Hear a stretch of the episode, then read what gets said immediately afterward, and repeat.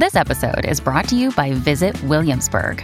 In Williamsburg, Virginia, there's never too much of a good thing. Whether you're a foodie, a golfer, a history buff, a shopaholic, an outdoor enthusiast, or a thrill seeker, you'll find what you came for here and more.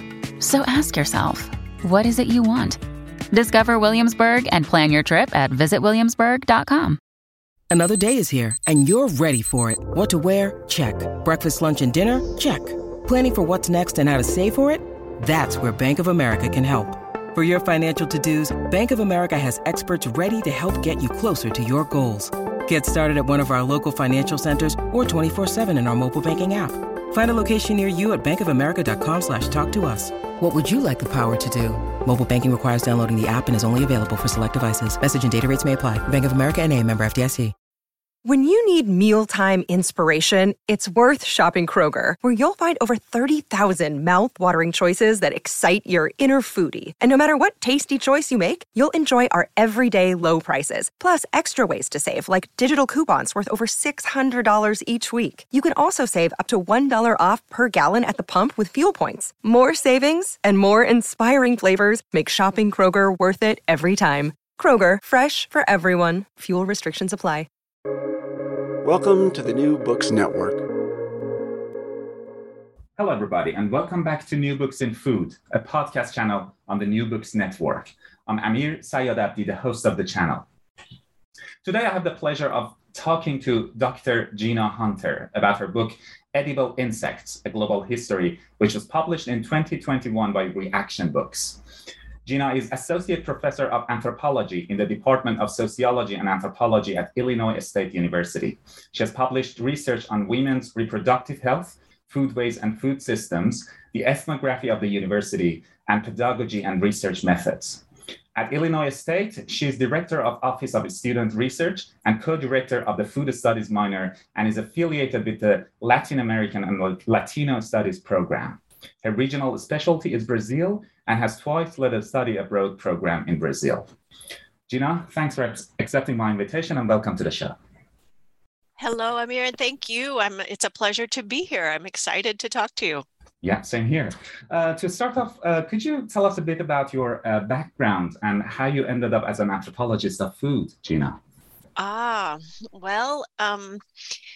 Interestingly, I came to the university and began studying.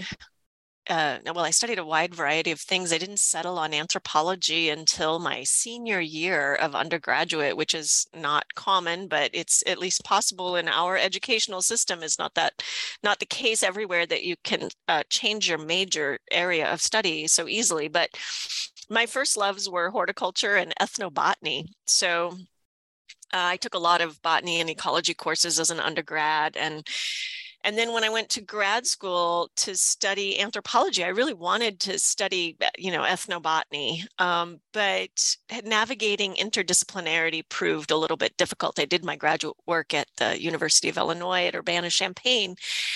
And they have a lot of interdisciplinary research centers, especially now. But when you're kind of straddling two programs, you have two sets of expectations. And it was quite difficult for me to kind of articulate a good project that satisfied both the botanists and the anthropologists that I was working with. So I was studying those things, and I was also in grad school married and navigating married life with also a son and thinking about, how I was going to do field research, with a family in tow.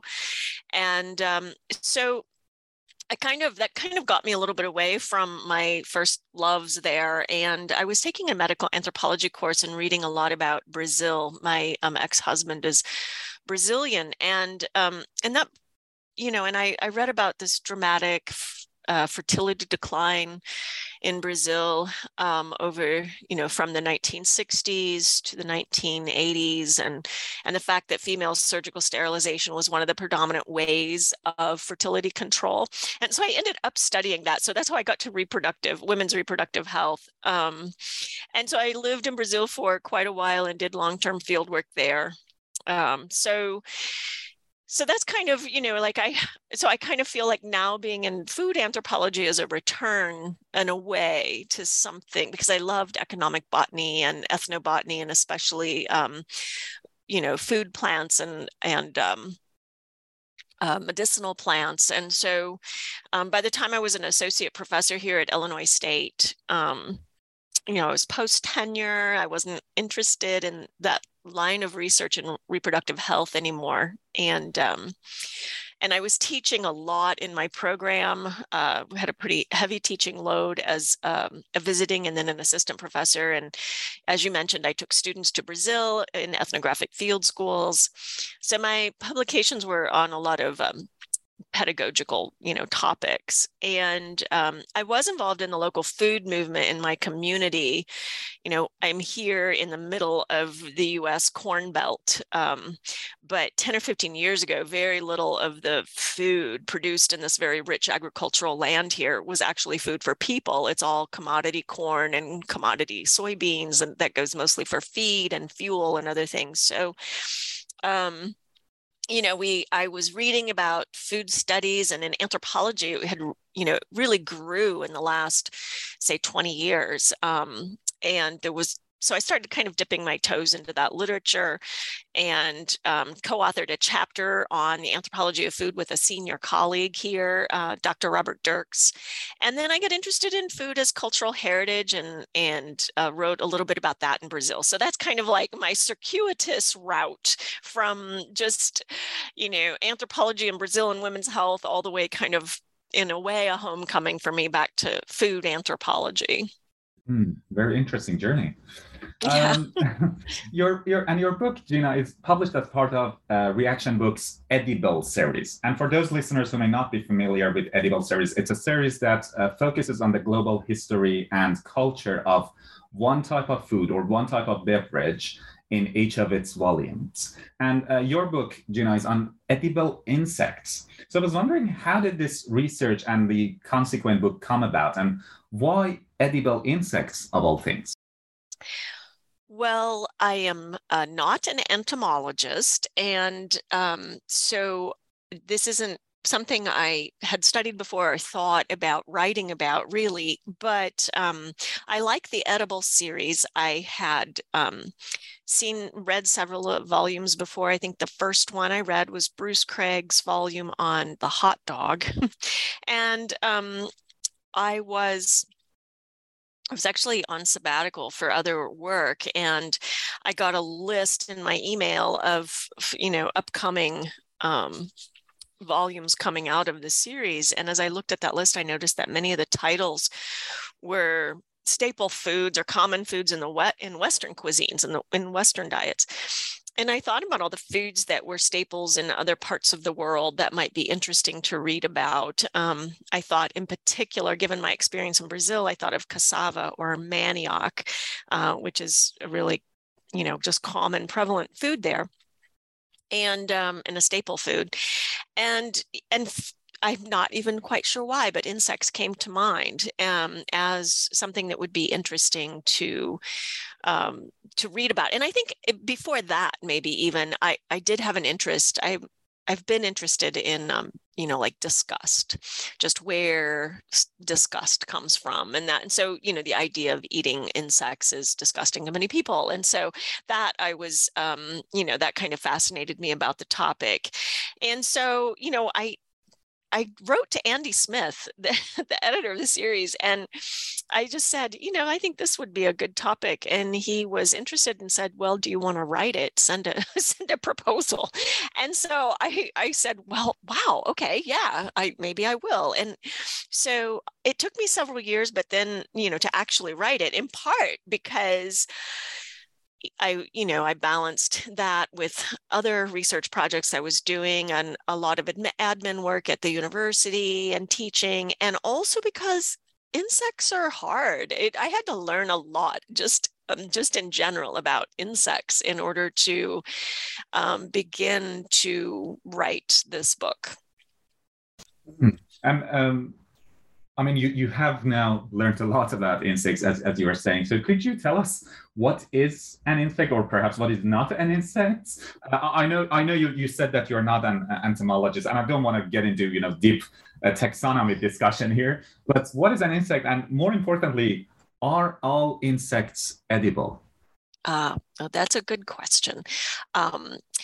Well, first, for insects, I do talk about things that that we might call bugs in general. We say bugs and we mean all kinds of things that are not technically speaking or taxonomically speaking insects. But, insects are, well, first, I guess we could just say they're arthropods, they're invertebrates, and when mature, invertebrates mean they wear their skeletons on the outside. They're called exoskeletons, and that exoskeleton, the hard exterior, is made of chitin, which is a fiber that's actually hard for most people to digest. So a lot of insects are eaten when they are immature as eggs or pupa or larvae. But so insects are animals, and they're, they're the dominant form of life on Earth. There's over 1 million known species, and scientists don't know how many millions of yet to be identified species that are out there. So I like to say, I'm kind of afraid of spiders. I've gotten less fearful of bugs, but I always like to say, well, I don't have to get used to spiders or like them because they're not technically insects. So I say, oh, I wrote about it. I'm a specialist in edible insects here, but I don't have to like the spiders or some of the other creepy crawly things we call bugs. But most of the books that talk about edible insects will also talk about just the general category of bugs, or even crustaceans and other things that people will kind of classify in that same group. I tried to limit it mostly to insects. Mm. And where did this insect eating begin? I mean, is it a recent thing, or is it something that we've been doing for a long time? Oh, well, yeah, we humans have been eating insects. Probably it's as old as humanity. We don't have a lot of direct archaeological evidence because it's hard to find and has often been overlooked. But we have cave paintings of people harvesting honey, and I think when we think of honey, we think of that as a product, and certainly that's maybe the most popular insect byproduct that we have, but that's edible anyway. But the bee brood, that is the nest itself, is also edible and is eaten by people. So we have cave paintings in several places of the world that are tens of thousands of years old, representing honey and bee hunting, and then representations of locust eating in the Middle East, and so we have lots of evidence, and then archaeological evidence, direct evidence in like coprolites, the fossilized feces of insect parts, and we have those direct for thousands of years ago, dated to thousands of years ago. And so I think, well, we even know that our primate relatives will eat insects, like chimpanzees that, will actually devise tools and to fish out, say, termites from a log, and that they eat them. So I think that it is very much a part of our, it's a part of our humanity, and maybe part of our animality, actually, to eat insects. Mm. But why do we eat insects anyway? I mean, is it the nutritiousness? Is it the taste? Is it the availability? Is it the affordability? I mean, what is it that makes us, or have made us in the past, to eat insects? And I don't know the answer to this question, depends on the when and the where, but just a general overview that you, in your research, at least for this book, have come to learn. Well, one answer, well, you had asked me earlier, how many are all insects edible, and I would say probably not, but we really don't know how many are, because that's very difficult to know. I think people probably ate insects because they were there and they were hungry. And some insects, we think of them sometimes as these little things, right? For the most part, small, and compared to other conventional meat, you know, mammals, and that they're, you know, insects are very small, but swarming insects appear in vast numbers at times. And so you can collect a lot of insects in a short period of time. So, you know, I think that, you know, there's a lot of, you know, and it's just from a long history of making great use, as people always did, of the environment that they're in and all of the things that the environment have offered, that insects would be a part of that. So yes, they're very nutritious. They're like other meats. So they contain lots of protein and fat. It's hard to say anything absolutely general about insects, you know, But there are other, you know, they're like other animals, and depending on the life cycle stage, and that they can be very, have a lot of protein and a lot of fat. So they're comparable to other meats. So yeah, so I think people, I mean, I think there's evidence, and there's evidence certainly from all over the world of people eating insects, but more in the tropics than in temperate areas. And that's probably just because there's more insects in the tropics, and, you know, more opportunities to find a good bug. Mm. And I want to go back to something that you mentioned earlier, Gina. I mean, when we mentioned the idea of eating insects, one of the first things that people usually say is that, oh, that's disgusting. And that idea of disgust has been being explored in, especially in anthropology, for a long time now. I mean, how disgust is culturally evolved, how it is socially constructed, the role it plays or has played in dining norms within different groups of people and all that. Now, could you talk a little bit about the notion of disgust within the context of insect eating?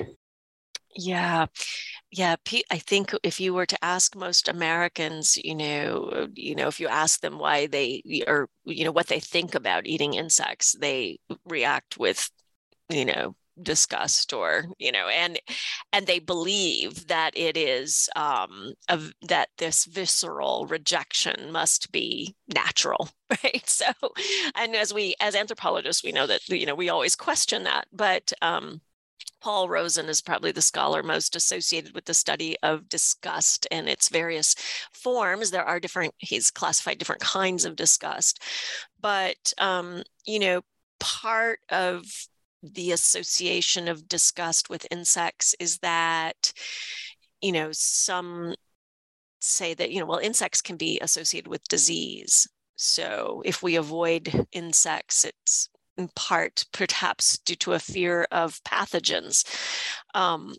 Some associate insects with, insects are part of, they do this really important ecological service for us, which is helping with decomposition. So insects decompose, you know, vegetable and other matter. And so that association with decay and death and decomposition might be seen as as a origin of disgust.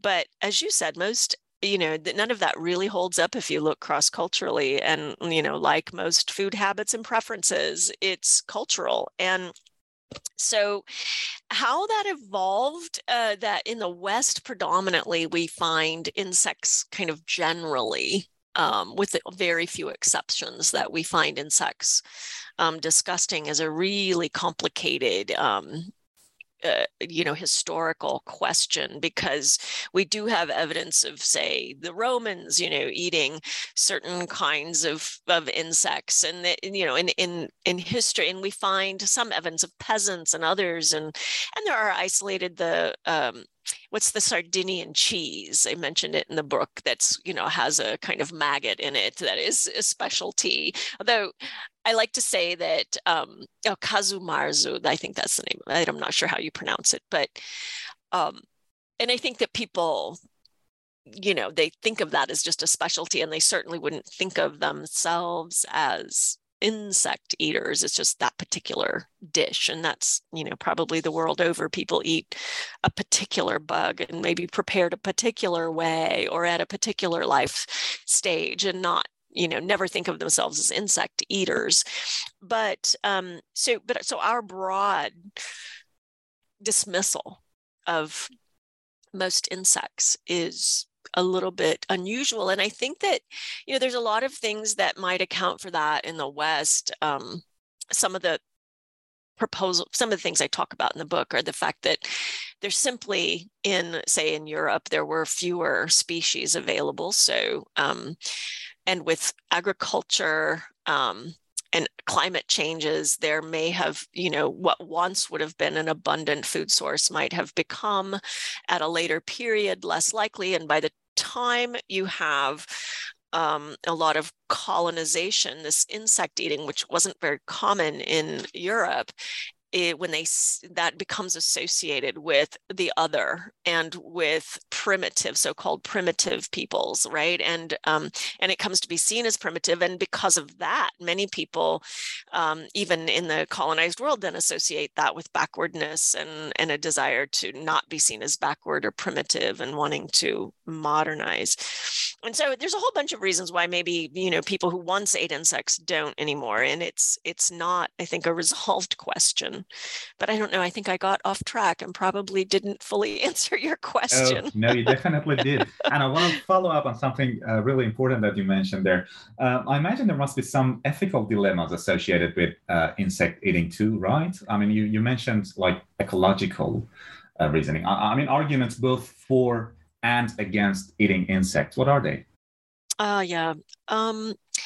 it depends. I suppose if you are a strict vegan, then you may not want to eat insects. I mean, there's a question about how sentient insects are, but, you know, they are animals. And so those who are strict vegans just would maybe choose not to, for that reason of not wanting to eat living things. Of course, we eat insects all the time without knowing it, but, you know, that's not the intentional consumption of them. But usually the kind of the reason, the argument for an increasing consumption of insects today in the West is that it's good for the environment. And so it's seen as a positive, you know, ethical food choice for having a diet that is earth friendly.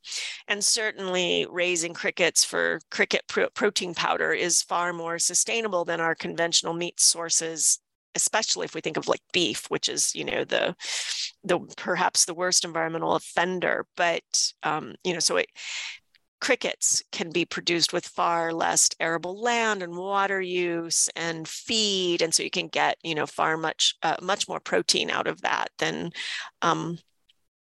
other conventional meats. But, you know, they're not a free lunch either, because they require feed inputs themselves, and the quality of the feed determines the quality of the nutrition that the crickets will offer. So, you know, when people ask me, oh, should we be eating more bugs? I said, well, you know, and yes, if you're going to have, I mean, part of the problem right now is that most of the insect foods we find on the market are snacks, you know, so it's not, they're just an addition to our diets rather than a replacement for something less ecologically, sustainable. But so I tell students and others when they ask that if you want that the ecologically sustainable diet is plant-based, at least for most places and most people in the world. So that's one, that's another, that's the main, and that was really one of my inspirations for writing the book, is that when I started looking into insects as foods, I just saw a little bit of hype, especially around the new market for food and commercial food outlet. You know, a lot of eating insects will save the world, you know, basically. I was very skeptical and had to look into that. And so while I think that you know, farming insects is potentially a great way to diversify a smallholder's or, you know, farm income, you know, if there's a place to, and, you know, so there could be some uses for it for that. But most of the large, we increasingly see these huge, indoor, you know, robotic, environmentally, you know, just climate controlled, you know, huge plants that are really factory farming of insects. And, you know, a lot of that goes for feed, not for human food. And a lot of it goes to, and even that for human consumption is still often going for, like I said, those snack bars and chirps chips and other snacky things rather than to kind of feed the world, so to speak. So I think that, you know, that was one of the points I wanted to make in the book. And then I suppose another problem is that, you know, not all insects are, I mean, most insects eaten worldwide are, you know, harvested, not farmed. And so they're wild harvested or maybe semi-cultivated, you know, where people facilitate the collection of insects facilitate plantings that will encourage insects and that. And in those places, I'm thinking of like the Mopani worms in Southern Africa and Zimbabwe. They're a caterpillar actually that feed on Mopani trees, and increasing demand for that in urban centers has led to overharvesting of and damage of Mopani trees. And so there's some worries about, you know, whether or not promoting wild collected edible insects can actually cause some problems with overharvesting and be an environmental decline. So I think there's, you know, those are some of the kind of ethical and kind of, you know, dilemmas associated with, you know, becoming an insectivore. And at the end of the book, you also include some recipes featuring insects. That's my favorite part of the book, actually. Where did these recipes come from? Is there a story behind them or behind how you found or chose them? Oh, they were hard. They were really hard to come up with because, yeah, these, you know, the edible series, all of them have insects or recipes at the end. So, you know, it was part of writing this book that I was going to find recipes, and, you know, many insects that you encounter, you know, in markets today. So I went to Oaxaca in Mexico, and I actually, when I was researching this book, to be in a place where insects are still very commonly found on, you know, in the market and on menus. And so I had some really delicious, a whole variety of insects prepared in different ways. But often if you go, so for example, in Thailand, and you go to big street food markets, and even actually in Oaxaca, you'll see the large markets full of chapulines, the grasshoppers that are eaten. And, you know, these insects are just prepared very simply. They're just fried, you know, so they'll be collected and then boiled or roasted or fried, and you just eat them like that. And so that's not very interesting in terms of a, you know, Epicurean interest in, you know, or even really knowing, you know, like interesting recipes. But I think that is not necessarily indicative of the potential of and how people might have traditionally prepared them. Is Joshua Evans at the Nordic Food Lab and a team there have written a lot about the taste profile of bugs and went around the world for their, I think the film is called Bugs or Eat a Bug. And it's really wonderful view of the different ways in which people around the world prepare different kinds of insects. So I draw a little bit from the Nordic Food Lab and their research. I looked for historical accounts of the different ways that insects were prepared, and then, you know, there are the proponents of insect eating today are experimenting with different kinds of recipes for home-raised bugs like mealworms and crickets and other things. And so I was looking at I included a few of those. So, you know, one of the things, you know, I think it's what's fascinating is that you have a lot of insects that are just kind of collected and roasted and eaten or pounded into a powder and preserved. But then you have other examples like giant water bug essence, which is, I think, one of the first recipes I have in there, which involves harvesting just two little small glands the size of a rice grain, you know, from male water bugs to get the liquid inside. And a few drops of that is used to flavor pickle sauces. And this is in Vietnamese cuisine.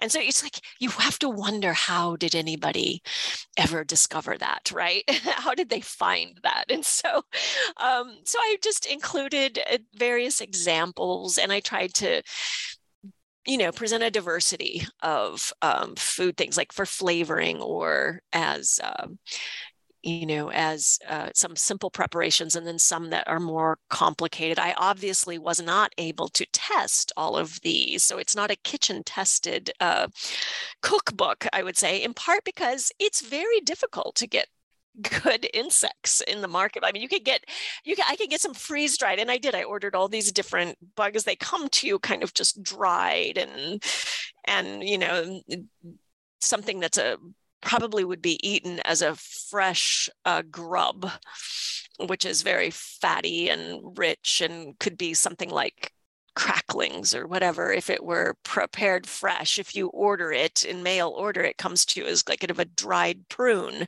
It's just really just not the same. So yes, that was actually my next question, that, you know, have you tried any of your of these recipes, which you've already answered, but are you, and this is a personal question, so please feel free to forego it, but are you an insect eating individual? Yeah, like, well, intentionally. Absolutely. It's very, first for the book, I had some residual resistance myself from my upbringing, and some bugs would probably still be very difficult for me to eat, but I sought out places. Like I said, I went to Oaxaca just to try different kinds of insect foods. And I went to a conference on edible insects, and where there was an exhibitor's fair and other people who were sharing insect food. And I've tried them. And so whenever I travel, I look for opportunities to try insects. I raise my own mealworms and have eaten those. And I've harvested June bugs from my yard and eaten those. So I have, it's not that it's something I will regularly do. And I certainly wouldn't say that it's my main protein source by any means, but I'm curious about insects and their various tastes, and so it's kind of like other foods, it's worth trying. Exactly. To wrap up the interview, Gina, I'd like to ask whether you're working on something right now, or are you thinking about doing a research on a particular topic in a near future, not necessarily food related, any project? Oh, yeah. Well, I am. Actually, I have just completing part of a project on the slow food movement that started in Italy and then spread around the world. It's a global, very large global movement now. And a political scientist and I, who's a colleague here at Illinois State, we've been researching the slow food movement and doing interviews with a lot of leaders, international leaders and counselors from around the world about changes within that movement and how, you know, efforts to make it an inclusive, truly